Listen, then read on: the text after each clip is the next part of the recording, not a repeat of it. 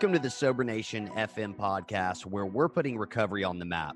I'm your host, Jonathan Sylvester. This show is brought to you by Sobriety Engine. Do you want to take your recovery to the next level? Do you want more support, community, and fellowship? Sobriety Engine is an incredible community of men and women supporting each other in their recovery. You can get a ton of great tips, resources, and guidance to help you succeed in recovery and in life. Visit sobrietyengine.com to join today. Sober Nation FM is also brought to you by Recover Health. If you're ready to get fit and start living a healthier lifestyle, all while supporting your sobriety, then you can learn more about having me as your own personal fitness and nutrition coach at rcvrhealth.com.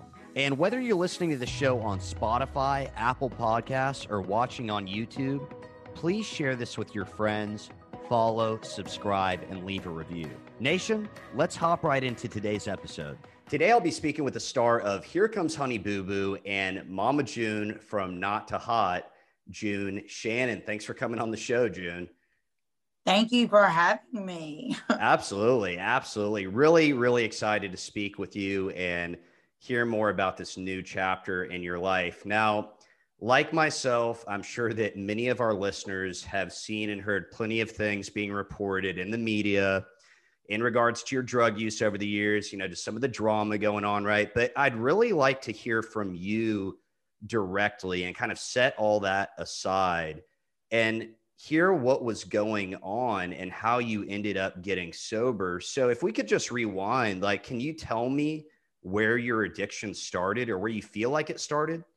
Um, like I said, I mean, I don't I don't like to talk about all the hoopla of the media or whatever. Sure. Um, in my story, never. Um, because that's not me. That's not my who I am inside.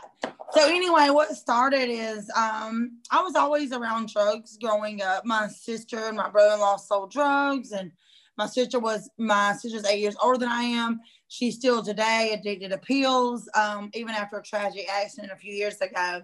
So pills have never been my thing. So I went on with that life and um, was around them for many, many years. Um, 2000, two, wait a minute. Yeah, 2000. Um, I went and started getting my GD. I met a guy, just started being friends with him. The very first drug that I ever done was meth. Oh my God, I loved it. I was working three jobs. I was able to make more money. I was able to do more. I was able to stay up longer because honestly, when I was working three jobs, I was working from 4 a.m. to midnight. So I only needed a few hours sleep. Well, that went on for quite a while. And those days of staying up 17 days, 14 days, 30 days, when you're like the good Red Rock days, or, you know, the old.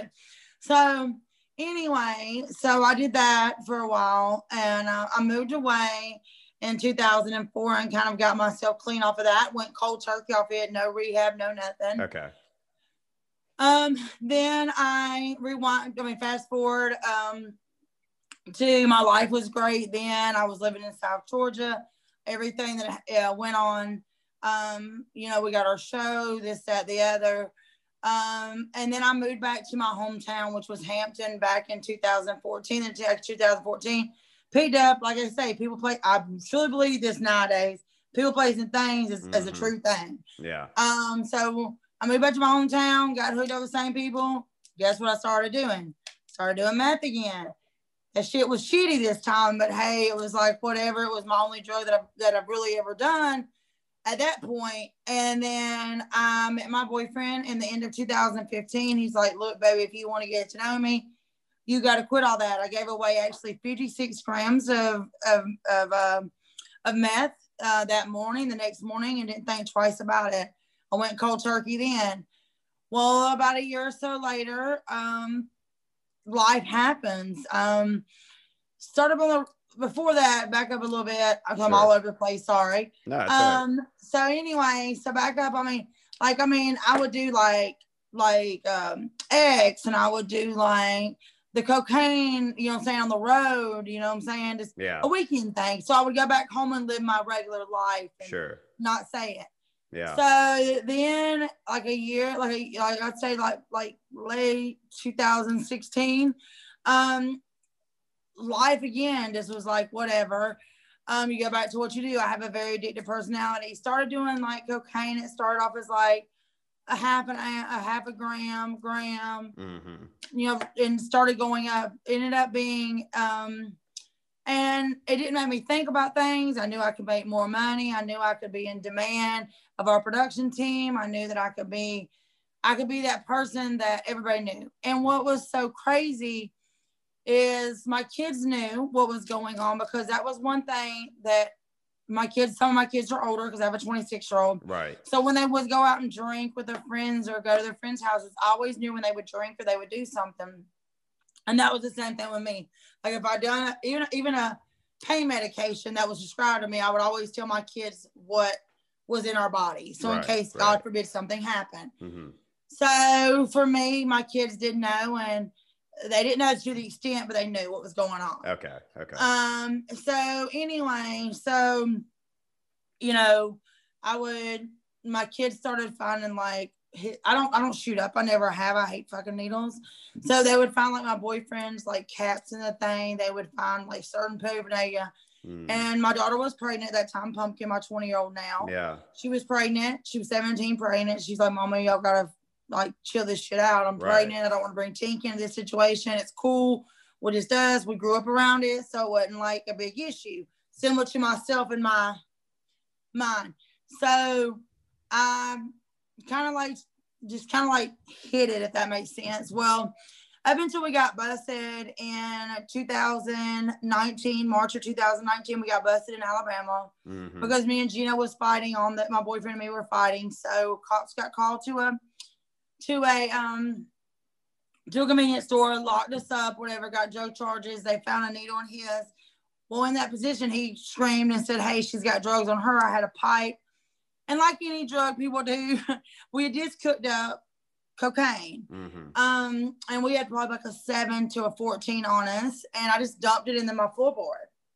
So I thought that that would not have the dog. Yeah, that's on now, the dog's not disappeared, go. right? Doesn't So exist anyway, anymore. so they didn't bring the dogs out there. It was kind of weird. So when Yeah. we, so that really was my wake up call then, honestly.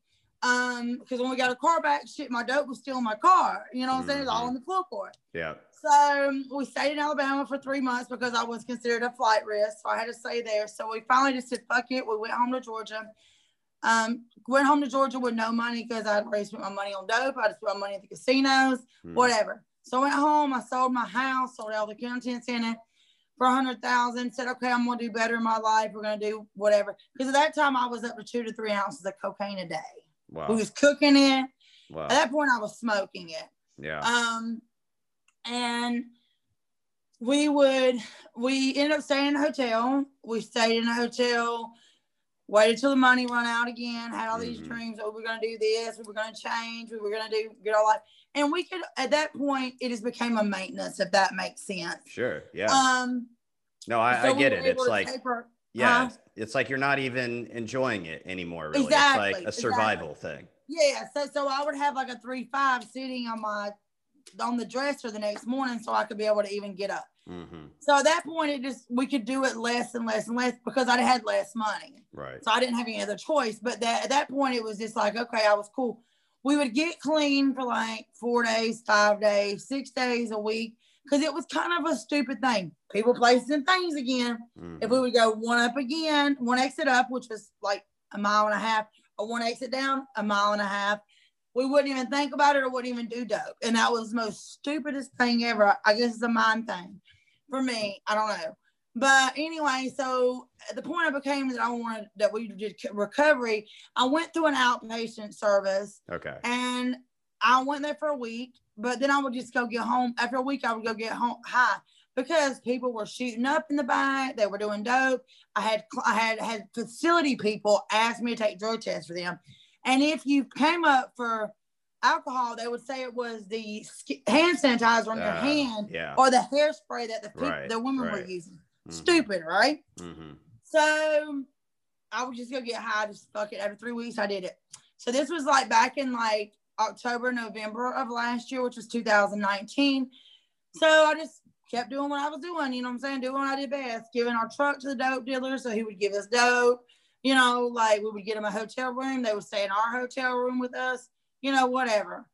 Um, And then we just started being like, okay, we're just gonna separate ourselves from everybody. So we Yeah. started living in our car because we didn't have really any money. I was pawning. I, I used to have rings all on my fingers. Mm-hmm. You see, there's only one there now. Mm-hmm. Um, I used to I used to be dripping in diamonds. Used to be dripping in bracelets. I'd pawn everything, go back and get them. Pawn shoes, pawn wallets. I never stole from anybody. I never hustled anybody. I never panhandled.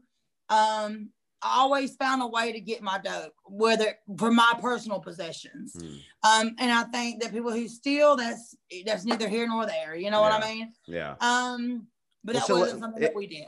Yeah, if I could, just before we, because I, I do want to get into the actual recovery part of this for sure, Okay. but to to rewind a bit. So you said that I I think you said in 2000, like you had started, you know, getting into meth, and Yeah. was there Well, any? it was crank back in those days. You know what I mean? Yeah, yeah, yeah. So was there any when you were younger, even any drinking, any like smoking weed, or was it just like straight into the meth, basically? No, like um, my brother-in-law, my sisters sold like weed a lot, but they sold like pills and other drugs, and I was Sure. around that. My stepdad was an alcoholic, which to me, um, my boyfriend still every once in a while will drink wine, and that isn't a trigger for him, you know. Mm, So for me, this may sound bad on my part, but alcohol was never like what I would consider an addiction until like I went through recovery, if that right, makes right, sense. yeah, no, that Because I grew up around it. Yeah, I grew up around it. So it wasn't like my thing. mhm. Um, so and then like I know that like even my boyfriend being, you know, clean, uh, drinking wine every once in a while does not make him want to go jump out and do like heroin or cocaine or anything like that. Yeah. So um, some people can do it, some people can't. Um, but no, no, honestly, um, I wasn't a partier. I had my first kid when I was 14. I was on my own at 14, working three jobs. So I guess I never did think about that lifestyle. Yeah. Yeah. Wow. Wow. Yeah, that's that's pretty incredible. And it's I've got to ask. I mean, you're you're talking about, you know, because I'm I'm doing some math here, and you're talking about rings and bracelets and and shoes and This know, I- ring right here that I have on my hand still today, I would pawn it for 1500 Mhm. And then I have another ring that I can't wear that usually be on this finger that I would pawn for like 800 The only ring I didn't ever pawn was this one because my kids gave it to me because I lost another one. But I mean, I'm talking about like Pandora bracelets, yeah. tens and thousands, probably, Okay. Probably hundred thousand dollars worth of jewelry I sold Okay. Yeah. Yeah. I was, I was for kinda- nothing. I was, For I was, nothing. yeah, exactly. Yeah. Well, and and trust me, when I was in treatment, you know, we did this this assignment, and it was like, we want you to draw what we want you to draw what your addiction looked like, and I just drew the pawn shop because that was basically where I, where I lived. I was at the oh, pawn Oh, yeah, yeah, shop yeah. every morning. And uh, but see, I, I wasn't like you. I would never go get the shit back. I mean, it was once it was pawned, it was it was just gone forever. you There was some stuff we wouldn't go back and get. Like, um, I had two pinky rings that were about the same, and a and a, and a, um, a Pandora bracelet. I never did worry about it. We got like four hundred bucks for it. yeah, I mean, there was certain things, but this ring, I kind of it was sentimental, so I kind of made sure. And then what was so bad is, um, one time I pawned rings that my daughter's grandma, de- deceased grandmother had. Mm. I pawned them for like forty five dollars, but I always, but I got them back. Mhm, Um, mhm. so there's certain rings that I almost lost this one. I ain't gonna lie to you. I was in rehab when I almost lost this one. yeah, yeah, yeah. Well, I'm I'm sure a lot of people listening and watching can relate to uh to pawning some stuff occasionally. But Mhm. now you also, I mean, we can't go without mentioning. You know, you mentioned uh, Honey Boo Boo, which premiered in uh, August Yes. 2012. I mean, I've just got to ask, like, because I watched. I mean, that just seemed like that that had to be. It was life changing, right? I mean, that just had to be like Yes. the craziest, the craziest thing ever, right? Yes, we started filming. Actually, our very first day of filming was October the twelfth, two thousand eleven. So I've been doing this for nine years. Okay. Yeah. Um, so it was it was life changing. It started off with Alana doing mall pageants, and we did the Toddlers and Tiaras and TLC, Mhm. so they knew something about America. I always tell people, yes, it was it was life changing. I saved a lot of money. Actually, when I bought my house was two years after Here Comes Honey Boo Boo stopped, and I still had Honey Boo Boo money even when we started Mama June from Not to Hot because I've been very frugal with my money. Yeah. But trust me, cocaine is not a poor man's drug. No, no, it's not. Um, it's, it's a lot of money. Yeah. Um, but um, it was life changing. Um, we always say that we represent the crazy dysfunctional side of America because it's shit that you'd be doing in your household that you know you'd be doing because Yeah. you sit there like, oh my God, yeah. I've done that before. And I guess that's why our fans have supported us in our highs, our lows. When Hmm. I was going through emotional, because everything that you see, I decided to let, I wanted my personal life and my TV life to conglide, especially when I met Geno that I'm with now. Um, and all the emotional shit that you've seen unfold with Mama June from Not to Hot in the last couple seasons, me going to rehab, Right, right. following my journey now. Yeah. I wanted to keep it very real because we don't have a script Mhm. and life happens. And I want people, if I can touch that one person, to say, okay, I've been there, done that. And you can overcome that outside of my celebrity status Mhm. And I can help somebody. I talk to people all the way from Scotland. I've helped a girl, she just got a 30 month, a 30 day chip because during COVID really bad. And Yeah. she's been literally talking to me for 30 days. She started just going to a meeting and now she's got her 30 day chip, That's which awesome. is amazing. Yeah. Amazing. Well, and that and that's why I was really excited to have you on because again, I think that um, and we'll talk about this a little bit more, but pe- people need to see that recovery is possible, right? And, Yes, yes. Um, I, I I'll just say thank you for taking the bullet for me not having to show my uh you know life on TV because I'm glad there weren't cameras around when I was doing what I was doing. That's that's Yes. for sure. Mhm. Uh, but yeah, so in in 2017, um, like you said, you returned to TV for uh, Mama June from Not to Hot, where you made this incredible transformation, right? Like, yes. uh, I mean, a- absolutely, uh, 300 pounds. yeah, 300 pounds, exactly, like jaw jaw dropping. And um, I, I did want to ask, you know, so I watched a uh, a clip that that was recorded where you're going through an intake process at a rehab facility. I, I know you remember this. I'm not telling you anything new here. Okay. And, and um, and there's like a million questions that they're asking you. And you know, um, you you were very honest. You know, you were very honest and open and you um you know you were describing like how much money you were spending a day you know that like you said your yeah, habit was three to like four thousand a day. yeah like three or four thousand dollars a day and and so then when this guy the the counselor doing the intake he asks you you know do you feel like this has been affecting your job at all and you say no i really don't think it is and then a producer off screen says Mariah Herstry. Okay, yeah. Mm-hmm. So Mariah says, "Hey June, like remember that's kind of why you haven't been on the show." So I guess what I want to ask is is is having been sober for a little while now, and I want to ask you about your process getting into it and everything, but yeah. do you look at that a little bit differently? I'll just tell you that when I watched it, I, I thought about myself and I was thinking, you know, I would have, I think I would have liked to have been able to look back and see like this lie that I'm telling because I because because I you know that was me. I was saying, man, it's not a problem. It's not you know even though things A, are fun- crazy. a functioning addict. Yeah. So so thinking back on that or looking back on that moment, like what what kind of goes through your head about that? I'm kind of curious. Um, for a long time, yes, I was able to function at Okay. a normal at an an- and, and do production because when we Sure. got busted Yeah. in 2019, the world was shocked.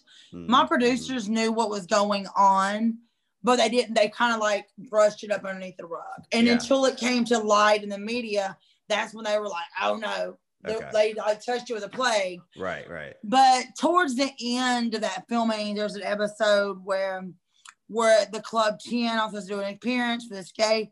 And I'm kind of in and out of it. I don't really remember that to be honest with you. I was rushed to the hospital for real. I was in the hospital about 10 days after that. Um, I don't really remember that experience. Um, I do remember the emotional toll, but but also in the same boat, me and my boyfriend were going through a lot of stuff in our relationship. So really kind of like the drugs enhance my my emotional. So I do say Mm. towards the end, yes. Now we've started back up production and I'm part of this season, season five. I'm coming back in 2021. But due to COVID, we've been not filming that as much as we I would like. Yeah. But um, you kind of go back to your old hustle, like you know what I'm saying. I mean, I've just went back to my old hustle of just making money any way we can. You know, not not meaning selling drugs, but Sure, sure. the hustle of knowing that you've got to make ends meet no matter what because that money Yeah. could be gone in an instant. Yeah, absolutely, absolutely. So I, I want to rewind here. You get into treatment, and Mhm. then um, because I, I think at one point you had gone into treatment and, and you left, right? So you get into treatment. 12 hours 12, 12 hours i was actually pushed by our production team Mm, because they were like if you don't go we're going to call DFCS which they actually did still call DFCS on my yeah, um, uh, and whatever i left within 12 hours i was pushed i wasn't ready sure. i honestly believe that if you're not ready you're going to leave i believe that's Yeah. why a lot of people aren't successful in treatment I agree. I agree. um i just wasn't ready so it was kind of funny it's not really it's not funny now but Yeah. it was at the time right. but um So you get into treatment a- again, and then Mm. like what what's what's different this time around? Like what? uh, Explain that to me. I was still reluctant to go into Banyan. Um, we Mm. was actually sitting at a truckers chapel. I mean, at a truck stop, and this is this is how it got me into treatment. We was actually sitting at a truckers chapel. We had been in our truck, flew in for three days. You'd wake up every morning, you see this big old cross, and see the trucker chapels at these like truck stops, and you know, it was just kind of like you know whatever, you know, like it was just kind of like it kind of like you were. I was sobering up, you know what I mean my boyfriend, he was the one that actually mentioned about us going into treatment. I was so against it because I thought that he wanted me to go into inpatient treatment because I was Mhm. always against it Yeah. and just to get rid of me. So he was like, no, no, no. If we don't, co- if we can't go in together, I don't want to do it. I don't, you know what I'm saying? I don't want, he wanted me to feel comfortable. A lot of people don't know Yeah. that I'm yeah. blind. I don't like new places. And that's literally true. I'm totally blind in this eye, 5% only left in this eye. And so I said, okay. So we got a hold of our uh, producers, told them that we decided to go into treatment. We had a treatment facility. They put it there. We had to wait a couple days. And um, if that, that it would have been even one more day more, I would have told Banyan to fuck off. Sorry if you can't cuss. Sorry, screw off. It's it, Uh, we'll allow it. We'll allow it. okay. um, but anyway, um, I knew that I had fifteen thousand dollars coming any day now, Mhm. and I knew that if Banyan would have waited one more day, It's gone. I would have told him to off for a couple Yeah, days, yeah. got high shit. yeah. Um, but I didn't. We got on a plane from Georgia to West Palm. Then we went to um, Stuart, February of this year, uh, February 1st, and we stayed there 25 days. Uh, we just needed some clean time, if that Mm. makes sense. Yeah. um, sure. we worked the program, um, but as I feel a lot of people sometimes they get complacent in treatment facilities also. Mhm. And that's kind of where we was at. We felt complacent. Mhm. We knew that we had enough information and, and we felt confident within ourselves that we could do it. And we wanted to show everybody that we could do it now that we've had clean time and stuff. So after 25 days, we were dismissed. We completed the program. We didn't go AMA. Um, I stopped a lot of people from going AMA though. And I realized at that point that I wanted to do it.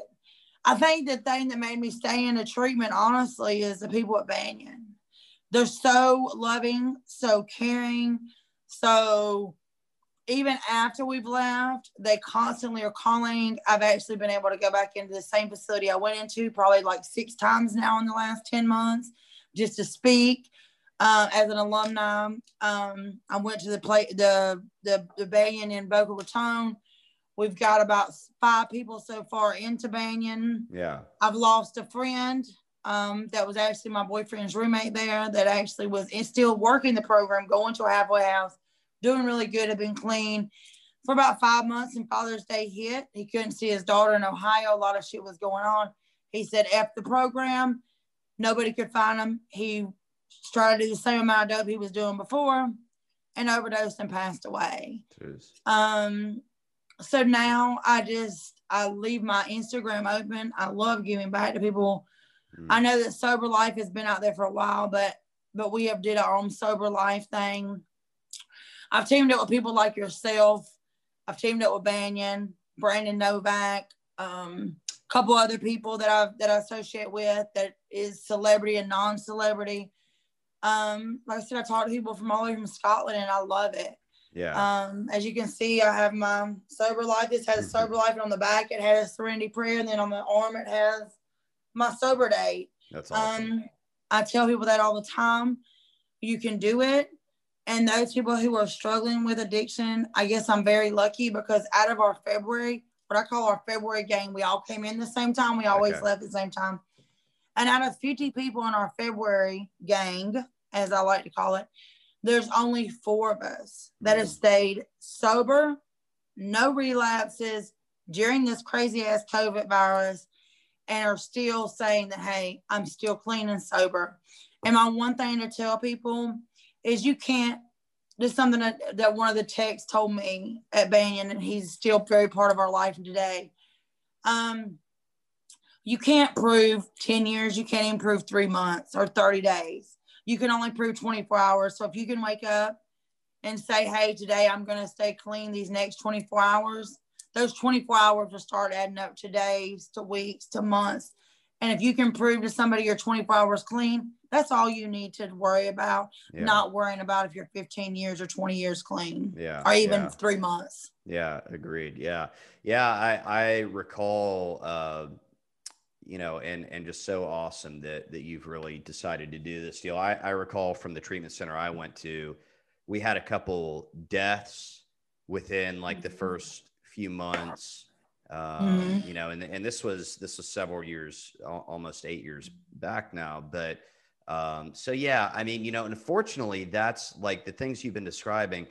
That's how this works. I, I'm really hoping that's starting to change, you know, and um, and it's great to hear that you had a, a really good experience in um, in the treatment center that you went to, and Mhm. I, I'd like to think that um, that that's that's the type of support that uh, most people are going to get when they're, like you said, when they're ready for the treatment, you know, because I had heard a lot of this stuff before. I had done outpatient treatment, and I just like I would go I would get the medication that would just make me feel well, and then I'd get the hell out of there. You know, I just, Exactly. I just, I just wasn't ready for it. So, you know, I, I want to ask. I mean, you'll be coming up on ten months sober, like you said, pretty soon here. Mhm. What do you feel like? Maybe the some of the bigger things that you've really struggled with early on ha- have been, and and maybe this is more for the people that are early on in sobriety themselves, because I know they'd like to hear just how you've worked through some of this stuff.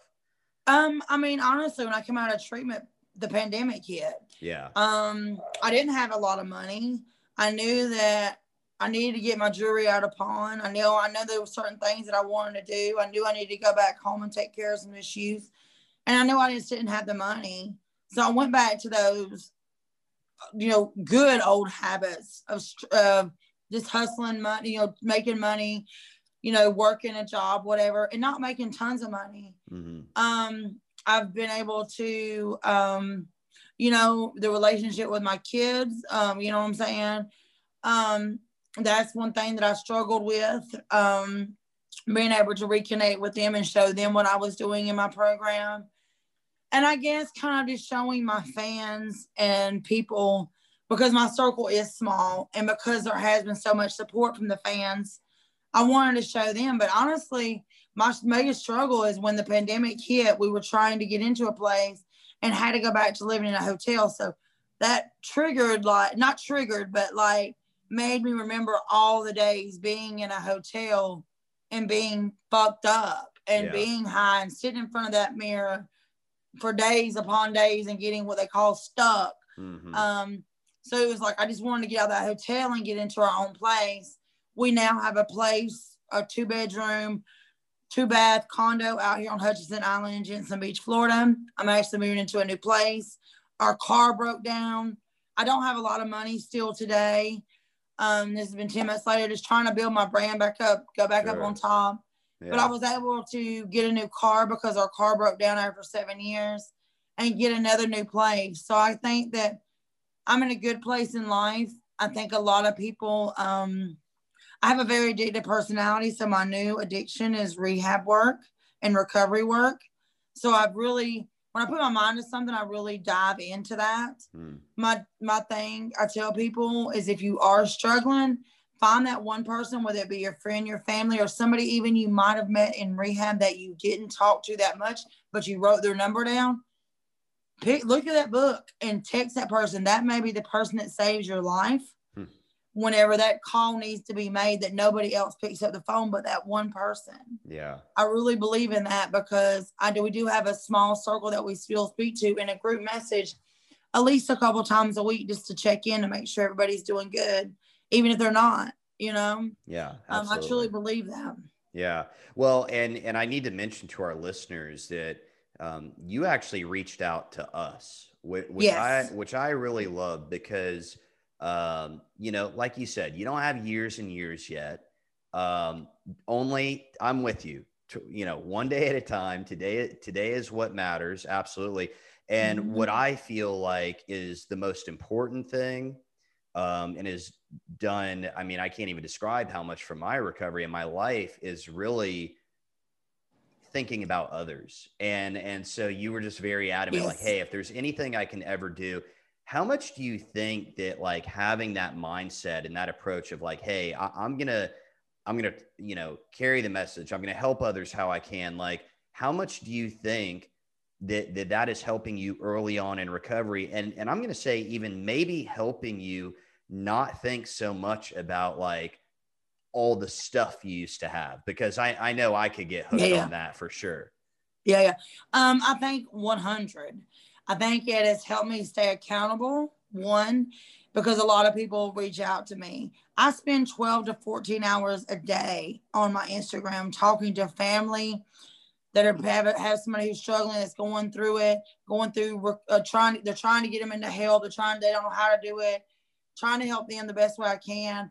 People who can't go into meetings right now try to reach out to me. Um, and so I think that for me, that has helped out a lot that people entrust me and have followed my journey, which I didn't realize. And I want to use my platform as much as I can. I'm not perfect by no means. No, I'm not. I'm not, but this sounds mighty crazy. I told the girl, my alumni, that I actually met Alicia with Banyan the very first day I went in. I told her, I said, Look, I said, I feel like I'm being greedy. She says, Why? I said, Because I feel like I'm getting more from somebody I'm talking to than I'm giving to them. Mhm. And she says, No, she says, That's the way I feel sometimes. And she's five years. Because I can like talking to you, I feel high and I'm not, I'm not doing anything. I get it. Yeah. Um, and it's just talking and being able to open up with somebody is just amazing for me. And it gives me the high that drugs never did be able to give it before. Hmm. I, I've got to ask, you know, because look, I'm I'm no TV star. I didn't, you know, have any hit show or or anything like that. Um, but what I've definitely come to feel in my own life is that you know all these things that I that I went through that happened to me that I did all these mistakes that I made that really that I, I'm grateful for all that stuff because it led me to Mhm. where I am now. Have you started to have that that type of thinking at all? Like just knowing how many people you're talking to, how many people you could be helping, and and just kind of maybe thinking into the future about you know what this all could could kind of mean at the end of the day. Yes, um, my ultimate goal is I've only got two more months and I can go work in a rehab facility. That's my major thing. But I've also one day want to open up a sober living or a sober house. And, and you said you've been really open on on Instagram, on social Very. media. Um, why did you feel it was important to be to be open about this? I know you said that, like you know, with the show and with life, you wanted to show everyone, but you know, I think still there might be some people that are on reality TV or or whatever that are showing parts of their life, but still might protect this part. Like, why why talk about your recovery? Why share that with people? Um, because for nine years we have, like I said, our fans have been at our highs, have been at our lows, back up to our highs, back to our lows, and in between, and they've always been supportive. So we're real. Mm. We are real. We don't try to hide behind silver screens and leave that part of our life. That's why I guess I've showed my recovery journey to everybody. Now, also prior to our interview, uh, you know, I reached out to our listeners and followers and asked if they had any, you know, sobriety related questions for you. You touched on it earlier, Um, but you know, really the the main thing that people were asking, more specifically, some moms uh, Okay. were, were reaching out, um, kind of mentioning strained relationships with kids, um, trying trying to repair some of that. And, and really, Mm. what they were wanting to know about, and and again, you mentioned this a second ago, is you know how your relationship with the girls is now that you're sober. And Unfortunately, that's something I can't talk about because Okay. it's, it, it is going into the show. You have to tune in for 2021 to see all that. I, I got you know I got to try to extract the goods, right? I got to try to get it out I'm of sorry. you. I'm sorry, honey bunch. It will cost me a lot of money. but I- trust I- me, I won't do that. There- yeah, I won't mess with your money. there, all I can, is I can say is I I can relate with the strained relationships. It's one day at a time. Some days one minute at a time, and it does work its way out. But it just takes a little bit of time, and you have to work on their time level. Um, Yeah. since because they was working on your time level and your addiction. So now in your sobriety, you got to work on the kids and families' time level. Hmm. That's all I can tell about that. that that makes that makes a lot of sense. Yeah, Yes. absolutely. That makes sense to me. Now Yeah. you mentioned uh, we've we've talked about uh, you know you just trying to get back as much as possible. Can you tell us a little bit specifically about what your recovery looks like today? Like what what are you doing um, on, on a daily basis, like for your recovery? What does that look like? Um, daily basis, I wake up. Um, this may sound crazy because it like helps my recovery more than you would ever know. But my first thing is, is I'll say good morning, I love you to my boyfriend. Um, I'll be like, damn, I could wake up and not have to worry about the drug. Um, two, my second, about the third time I do after you're doing what you do after you wake up is um I hit my phone. Literally, I'm on Instagram. um seeing who needs my help. And that is me being, I always say that it was, I was selfish in my addiction, but I'm also selfish in my recovery because giving back to someone else gives so much more to myself than I'm giving to anybody out there. Hmm. Yeah. And that's what, I mean, for me, being able to help somebody else is helping my recovery. Yeah, yeah. You know, I was told early on that it's not a self selfish program; it's a self program. You know, and and I think uh, I think what you just described fits with that. You know, I want to ask you before we wrap up. I think you've given a, a few great pieces of advice, but if there's maybe a piece of advice that you'd like to share with the sober nation, maybe for someone that's new out there someone that's listening to this and struggling, someone that really can relate to the story that that you told, um, and, and is just maybe needing some some words of wisdom from someone that's been through it. Is there any advice Mhm. you'd like to share for them? Um, just like I said before, you know, one day at a time, you can only wake up and say, Hey, this 24 hours, I'm going to stay clean.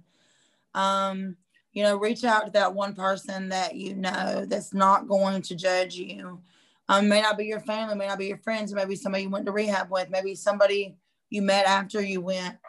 Um, and just know that you are you. And if you don't want to change yourself, you're the only person is able to change yourself, if that makes sense. Mhm. And during this amid of the COVID virus, try to do things that you love to do before your addiction or that you would like to start doing. Um, because I think that is where a lot of people are struggling with right now with the COVID, um, Yeah. being indoors and not being able to um, give back as much as you can in your recovery. Um, I think that's a huge thing for myself. Um, as much as I can give back, I love to. Um, and just live every day the fullest and know that you're clean for today. And today, you know what I'm saying? I woke up clean, I'm going to bed clean. Yeah. Yeah. No, that's that's all great advice. And I really like what you mentioned about finding passions, right? Whether they're they're old passions or, or something new that you want to do.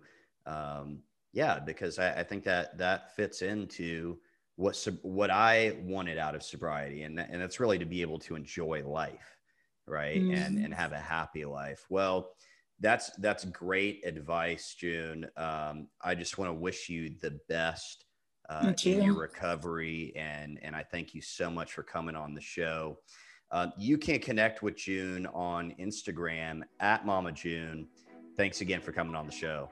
Thank you so much. Be sure to check out the show notes for all the info from today's episode. Sober Nation FM is brought to you by Sobriety Engine. Sobriety Engine is a free online community of men and women supporting each other in their recovery. Visit sobrietyengine.com to join today. This show is also brought to you by Recover Health. If you're ready to get fit and start living a healthier lifestyle while supporting your sobriety, you can learn more about having me as your own personal fitness and nutrition coach at rcvrhealth.com. And again, whether you're listening to the show on Spotify, Apple Podcasts, or watching on YouTube, please share this with your friends, follow, subscribe, and leave us a review. Nation, thanks for tuning in, and I'll see you next time.